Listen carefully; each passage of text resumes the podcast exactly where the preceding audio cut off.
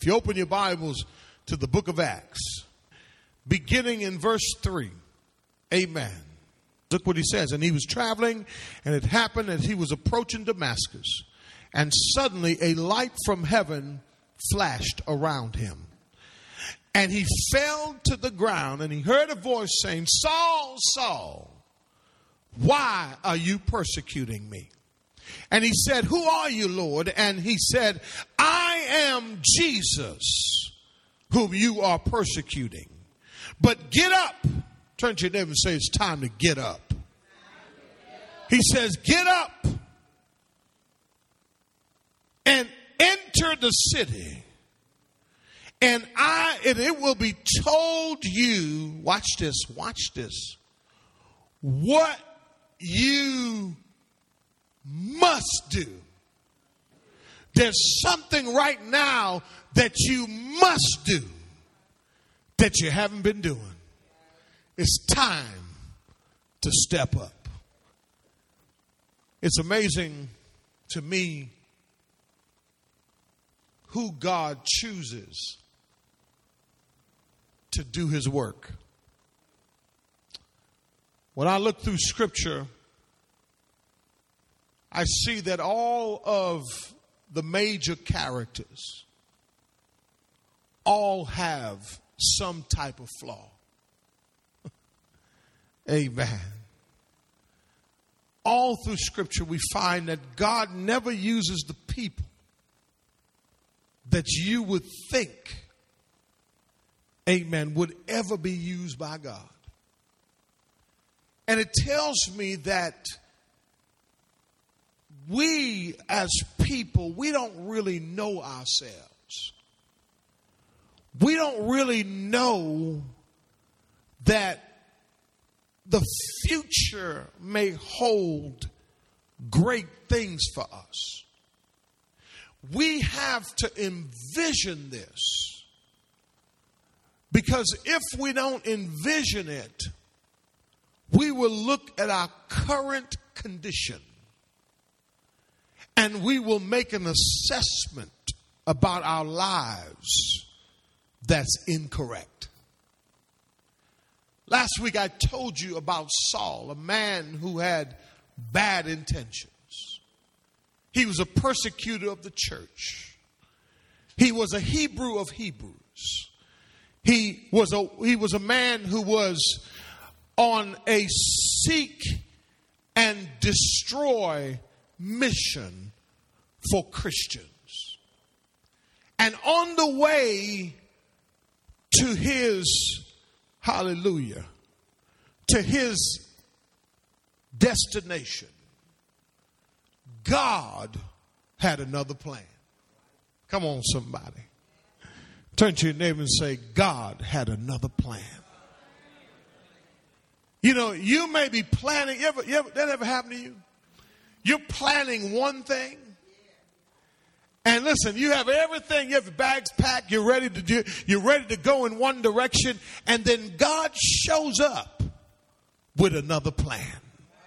And isn't it amazing that the things that we don't know about ourselves, God knows about it.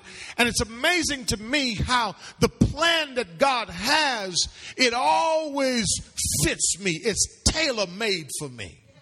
I wish I had somebody. And what I found out is that Saul was a man that was trained a certain way, and God needed that kind of man so that he can use him to be determined, watch this, so that he would carry out the mission that he had for his life. Listen, I want to say something to you this morning. Everything that you're going through right now is not an accident. Every trial, every disappointment, everything that you have experienced is not an accident because God is using that, watch this, for your destiny. He's using it so that when you ultimately fall into your purpose, come on, somebody, when you fall into your purpose, you will not have to be trained in some things so that you can get right to work for the Lord. Do I have anybody? And so you're saying, well, the reason um, I am the way I am is because of what has happened to me throughout my life, and it's been it's been rough, it's been tough. But I want to say something to you, saints. God takes your brokenness and He uses it, Hallelujah, not just for development, but He uses it for His glory. And what Satan wants us to do, he wants us to stay focused on the brokenness when God says, I will take the brokenness and I would use it for my glory and for your gain. Do I have anybody? And so we find that he was, you know, Saul, he was running his own life, but God had another plan. Amen. He was zealous for the wrong reasons, but God had another plan. Come on, somebody. He was headed for destruction, but thank God that he had another plan. If it had not been for Saul, one third of the Bible would not have been written. Come on, somebody. The church would not be where it is today. Watch this, watch this, watch this. He was the preacher to the Gentiles. He was the one that God had chosen from the beginning of time in his mother's womb. See, don't judge me by what you see. Watch this. God knows my character. And listen, you may say, well, he's no good, but I want to say something to you. God sees good in everyone. And so what we find in scripture, we find that we, we find that he's on his way and he's, he's about to persecute these people, but God had another plan. And so the question today is Are you convinced that God may have another plan for your life, or are you comfortable living on the sidelines of life? What you will discover is your comfort zone is where God will meet you where you need to be. I found out about comfort zones that it's right there is where God will meet you. And God will meet you there to move you because He has another plan for your life. I wish I had somebody. The question today is Are you willing to step up and live out the plan that He has for you? In our passage, we find we pick back up in verse, uh, back in verse 5 we already saw that in verse 4 that Saul had fallen to the ground. And the Bible says he heard a voice. And I told you last week that he was in darkness all of his life. You see, when you're in darkness, it's difficult for you to understand or realize or even recognize the light. And a man that is in darkness will never live out his purpose because he will always run himself into destruction. And so I told you that he lived in darkness all his life. I told you that he had to fall so that God could get his attention. May I say something to you? Thank God for my fall. Come on, somebody. Thank, how many are grateful that you fell? Come on, somebody. You were headed in the wrong direction with wrong intentions and God had to get your attention. Now, if he hadn't gotten it yet, see, some of us, we're, we're a little stubborn. Amen. We, come on somebody, listen, we want to make our own decisions, but God has another plan. I told you not only did he did he have to fall for so God could get his attention, but I told you one other thing that he had never listened before that he had never, listen, God is speaking all the time. He's speaking through general revelation and he's speaking through special revelation, which is, his, which is the word of God. And what we'll find, saints, is that when God is speaking, sometimes we're not listening, amen, or we don't want to hear what he's saying. And so we find, I told you not only that, but he was an enemy of Jesus and the church, but God had another plan. And it's interesting to me that God would take an enemy and turn him into a friend. Come on, somebody. And if God could do it for Saul,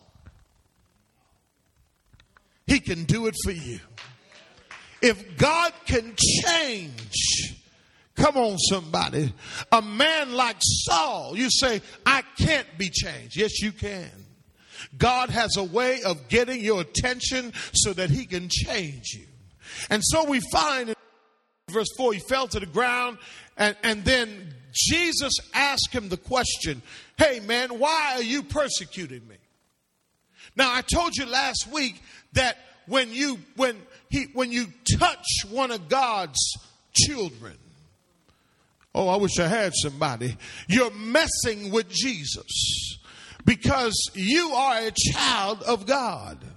And as a child of God, the enemy wants you not to understand what you have available to you. And so, why should we step up? What, what, what do I see here in this passage today? Let's look at verse 5. He says, Who are you, comma? You see the comma? Lord. He says, Who are you, Lord? Now, it's very significant that you look at that because the one thing I want to tell you about Saul, because of his darkness, he couldn't recognize the voice. So, the first thing I want to tell you, first point I want to give you is that he was curious because of his crisis. And the question that I have for you is this Could it be that the reason you're still standing on the sidelines, amen, because you're still in curious mode? Because the word that he used for Lord is not the word that we use for Lord. The word Lord there, it's supposed to be kurios that means master, savior. But Paul uses a word, amen, Kyrie, which means sir. In other words, he was addressing someone in power. You see, he had fallen, but he had not yet recognized the divine voice of Jesus. He could not recognize Jesus. And I believe that the only way that we're going to step up is if we get out of curious mode. Come on, somebody. And we get into Christ like mode. And we make Jesus Lord of our lives. You see, you see, you see, all he did was addressed him with respect. But it was because of his crisis that he was able, watch this, to address him like that. And I want to say to somebody here, he wasn't convinced that Jesus was real yet. And the question I have for you this morning, amen, is has your crisis brought you closer or has it clouded your vision of who He is? Because if you stay in curious mode, hallelujah, you will never step up if Jesus does not become Lord of your life. Then it's difficult to serve Him and it's definitely hard to step up. And so, what does that lordship mean? The lordship here means that he's ruling me. Now, had he had he addressed him as kurios, it would have meant that he knew something about Jesus.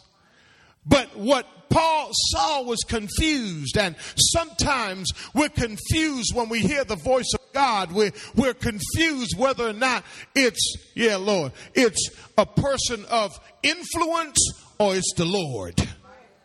And sometimes we give the wrong respect to the wrong people. Come on, somebody. And oftentimes we will respect our boss. Hmm. We will respect the authorities, but we won't respect the Lord. We won't respect the things of God. Come on, somebody. And I want to say this to you. Here he is, and he's curious. He says, he says, Who are you?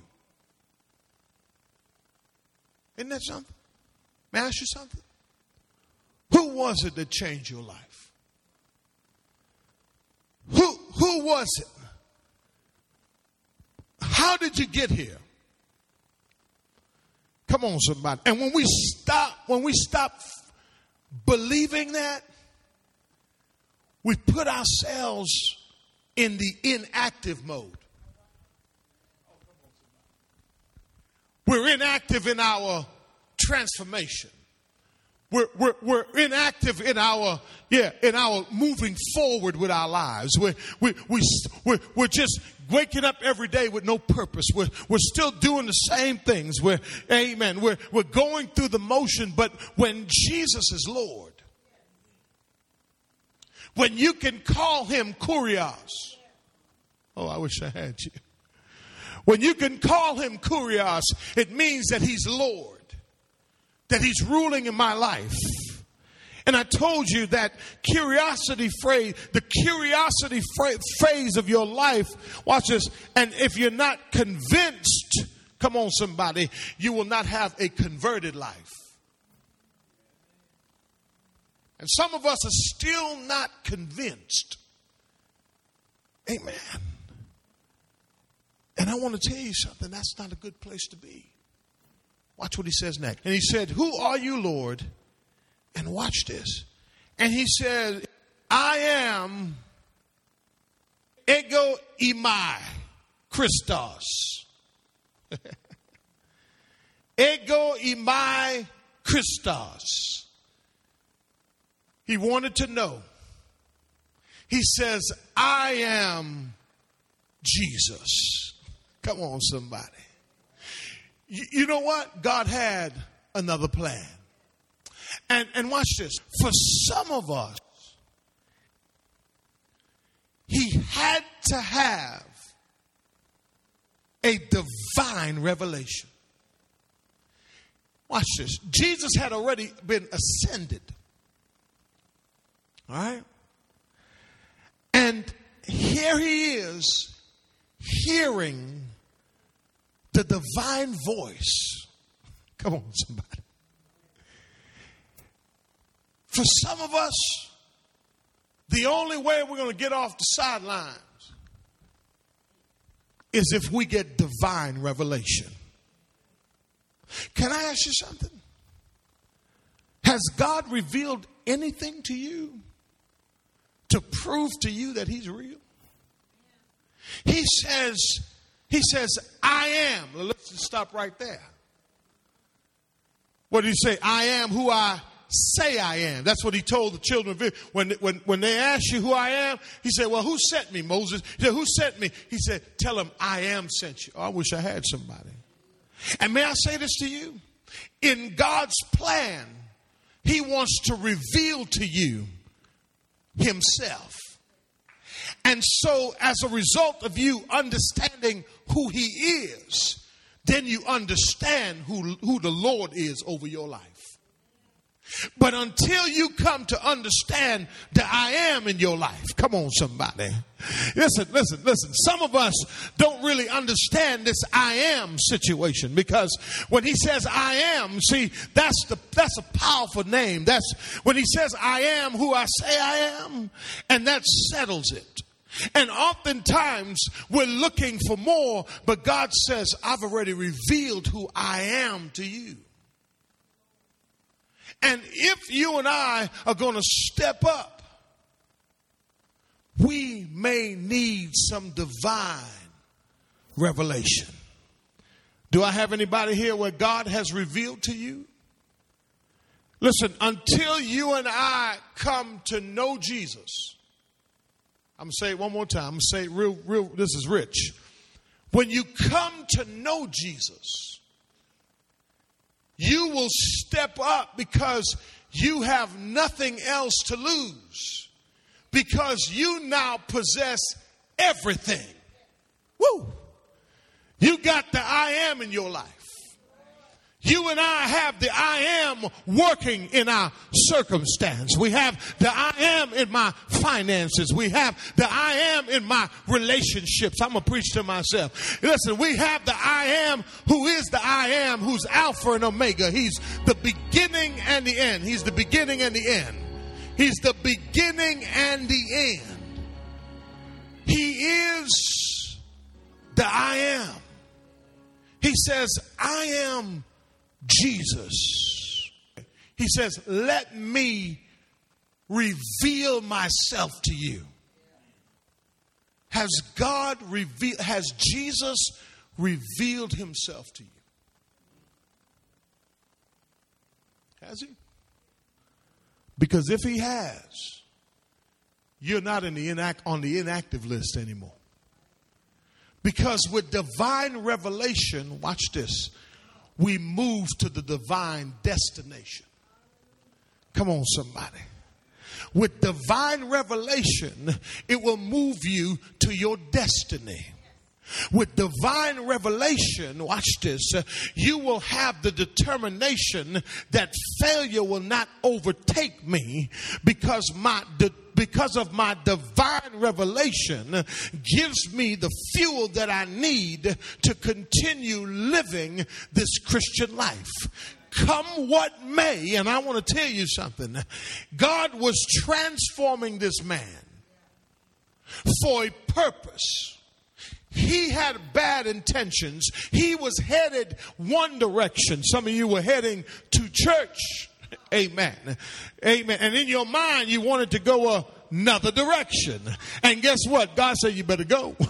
Amen. And somehow your car just made it into the parking lot and you walked into the house of God. And God is trying to tell you this morning, I have a plan for you.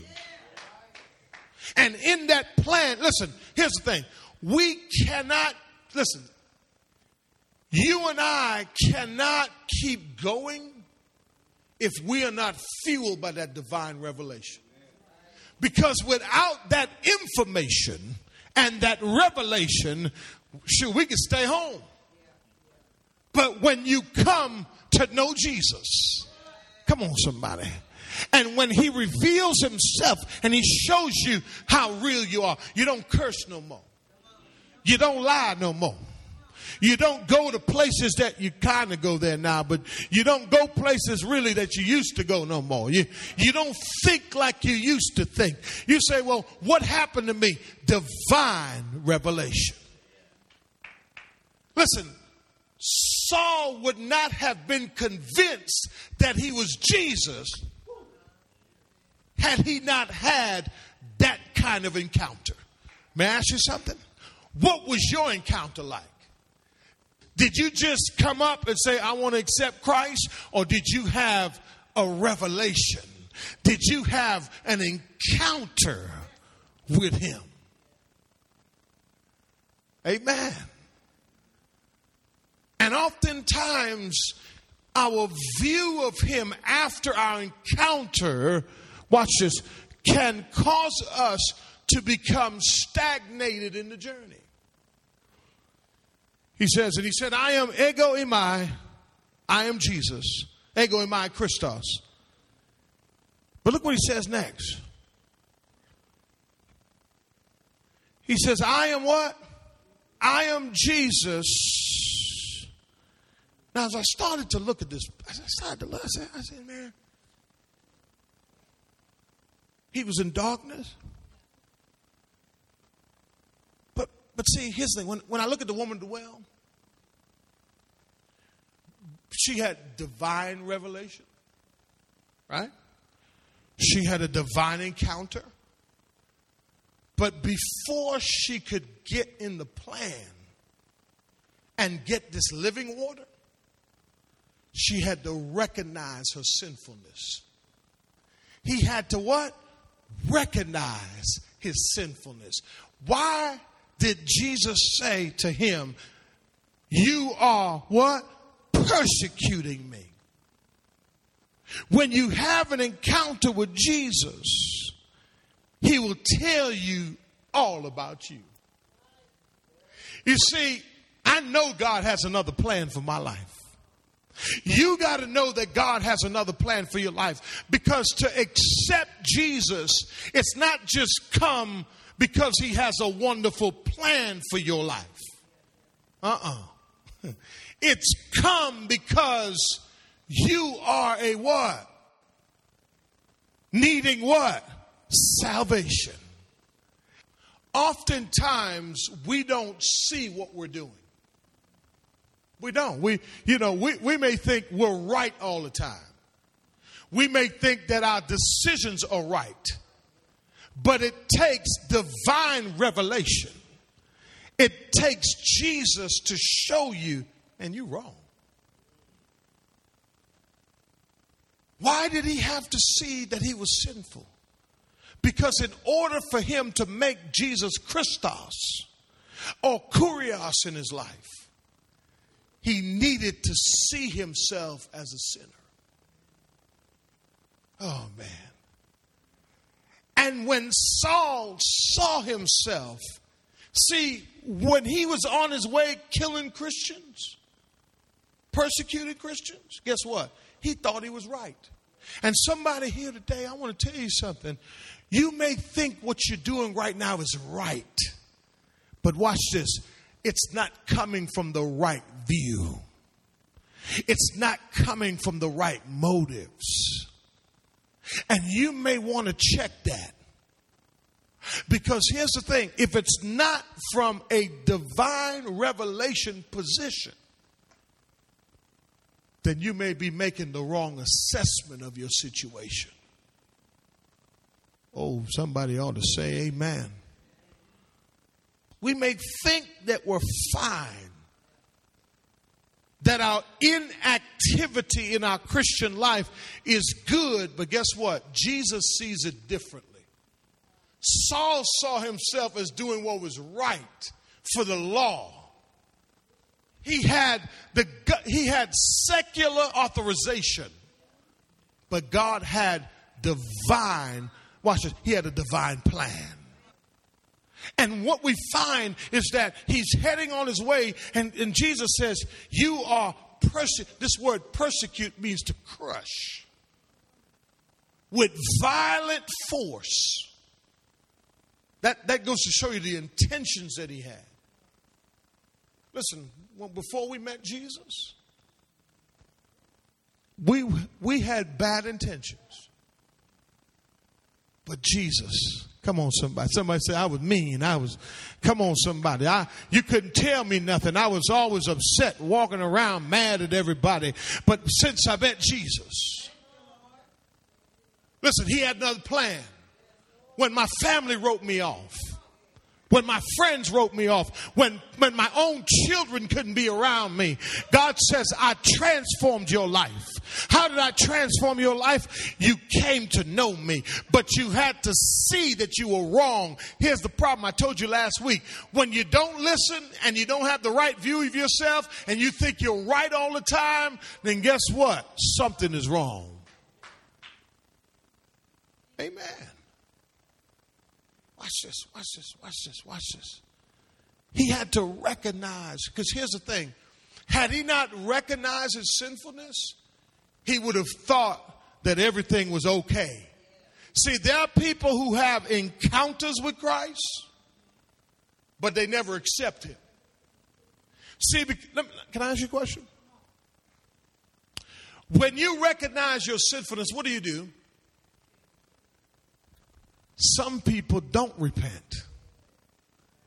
Saul, Saul, why are you persecuting? He says, I am Jesus who you have been what? Persecuted. He wasn't persecuting Jesus physically, but he was touching one of his. And that is the reason why, as believers, we have to be careful how we treat each other. Can you imagine Saul laying on the road, on the dusty road, right? And he's just laying there on the floor, right? And, and let me let me let me just say this: he's blind. Now he's blind, but he was blind spiritually, and and now he's blind physically. See, when the light comes on, it blinds you, watch this, physically, so that God can get your attention so you can see Him spiritually.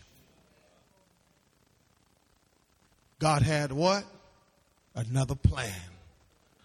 Watch this. Watch what he says. He says, but what? But get up. Let me talk, let me talk about that for a minute. And I'll tell you why I want to talk about that. Because some of us get saved, and before we were in the inactive, unsaved list, then we get saved and we are on the inactive save list. And God has a plan for you. Do you know that God wants to birth a ministry in you? Do you know what that ministry is going to be about? You know what ministry is supposed to be about? Serving others. Some of us are not living the plan because we're preoccupied with other things. Every person in this church and every person listening to this today, when God saved you, He had another plan. I can prove that to you. If it was up to you, you wouldn't be sitting here today. but when God saved you, He invested something. And so he wants you and I. He could have said, "All right, Saul, you persecuted me. Now come on, get up. Let's you know, let, us roll." Oh, oh, or, or, or oh, stay right there. I'm gonna tell you what to do. No, he told him immediately. Watch what he told him immediately. He said, "What? Get up." I'm gonna say it one more time. Get up. And I'm talking to somebody here this morning. God has another plan for your life. It's time for you. I say step up. God say what? Get up. Aren't you tired of laying on the side of the road? Aren't you tired of laying in that nonsense? Aren't you tired of people telling you what you can't do? Aren't you tired of believing the lies? May I say this to you? It's time for you to get up. It's time for you to step up. It's time for you to rise above where you are and say, God, I'm willing to get up where from where I am right now. And guess what? I'm going to do something about where I am. You see, when he told him to get up, the word carries the idea to arise again. But this time, he's not rising as an unsaved man, he's rising as a saved man with all power of the Holy Spirit. Come on, somebody. He has the word of God for, as his guide. Come on, somebody. And, and if you're laying down right now and if you've fallen again, you got to get up. It's time to stop staying there. It's time for you to stop having the pity party. It's time for you to say, I'm for to stand up. I'm for to get up. And I'm for to get up because I have everything I need. I'm rising not as an unsaved man, but maybe today you need to rise as a repented believer. Maybe you need to rise back up again. Maybe you need to get back up again. But when you get back up, you got to remember this. In this journey, you'll be knocked down, but you got to get back up. You're going to be knocked down, but you got to get back up. And when you're knocked down, don't you forget the divine revelation that God had given you the day that you got saved. The problem with us is that we keep forgetting that day. And some of us don't even have a day. We don't remember when we saw our sinfulness and we needed to repent and ask Jesus Christ into our hearts. And then we had the power to live right because the Holy Spirit now lives inside of us. Listen, you've been down too long. Why? Because God had another plan. He told him, He said, You know what I need you to do? Yeah, we can sit here and play pity party, Paul.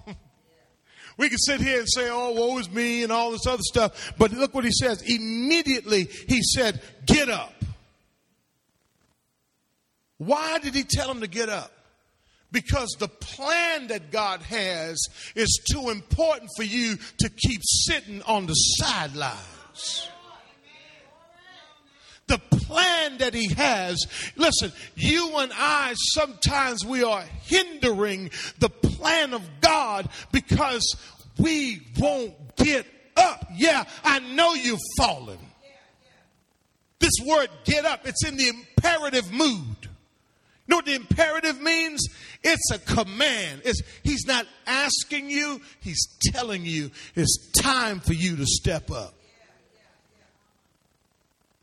It's in the aorist tense, but it's in the active voice.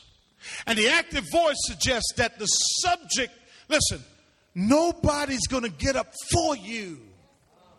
I know you want a better opportunity. I know you're looking for a job. I know you're looking for a better opportunity, but nobody's going to get it for you. You have to follow the command. Every time you fall down, remember the voice of Jesus saying, Get up. Get up. Get up. Get up. Get up. And you got to go. He said, Get up and watch this. Watch this. Watch this. My next point is this He could not stay down for long. That's got to be your mentality. He could not stay down for long. We're all going to fall. But it's time to get back up. It's time to get proactive. It's time to become prayerful. It's time to get back into your devotions. Come on, somebody. It's time to lead your family in prayer. It's time to stop accepting the lies of Satan. You've had a divine revelation. You have inspiration. You've had God save your soul. And now it's time for you to get up. Watch this. He says, Get up and enter the what? The city, and it will be told you. I'm going to stop right there. You see, Saul's life will be lived on God's terms, not his. The next point is what? He had to now live according to God's plan. May I ask you a question? Have you abandoned the plan? Because the feeling is gone?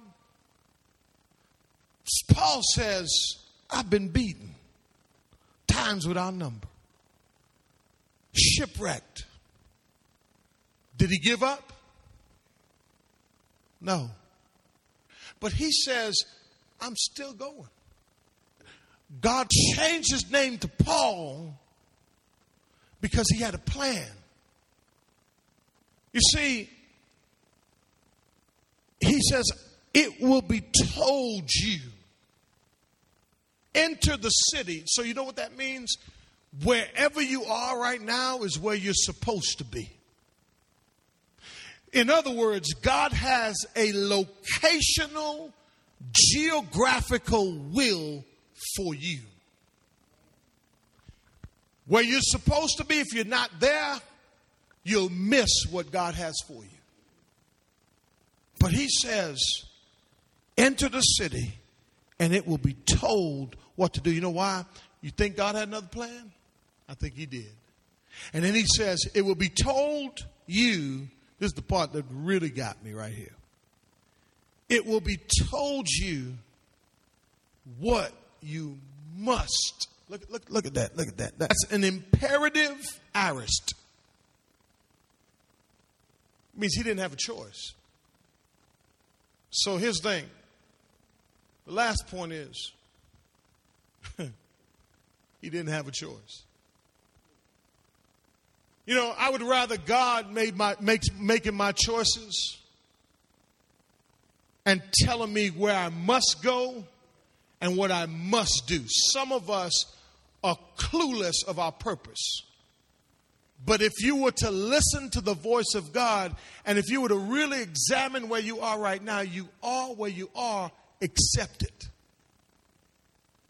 And when you and I get good with God's will, God will reveal the rest of the plan to you. And as I close today, I want to tell you something, saints. I don't mind God telling me what I must do. The question is, are you obedient to what you must do? Are you doing what you must do? Some of us have gifts and talents, and we are so gifted in certain areas, but you know what we do? We quit. We won't serve. We won't, we won't serve. A young new banker president made an appointment to meet his soon to retire predecessor to seek advice from him of his new responsibility. And he had one question he asked. He wanted to know how the older gentleman had become so successful. The predecessor looked at him and said two words good decisions. Good decisions. So the young man kept pressing him, like asking the man, Well, how did you come up with that? You know what I mean? Good decisions. Good decisions. He says the young man wanted more details. He pressed him and pressed him, right? And the predecessor said, Experience allowed me to make good decisions. The young banker continued the line of question, asking him, How could one gain, come to gain experience?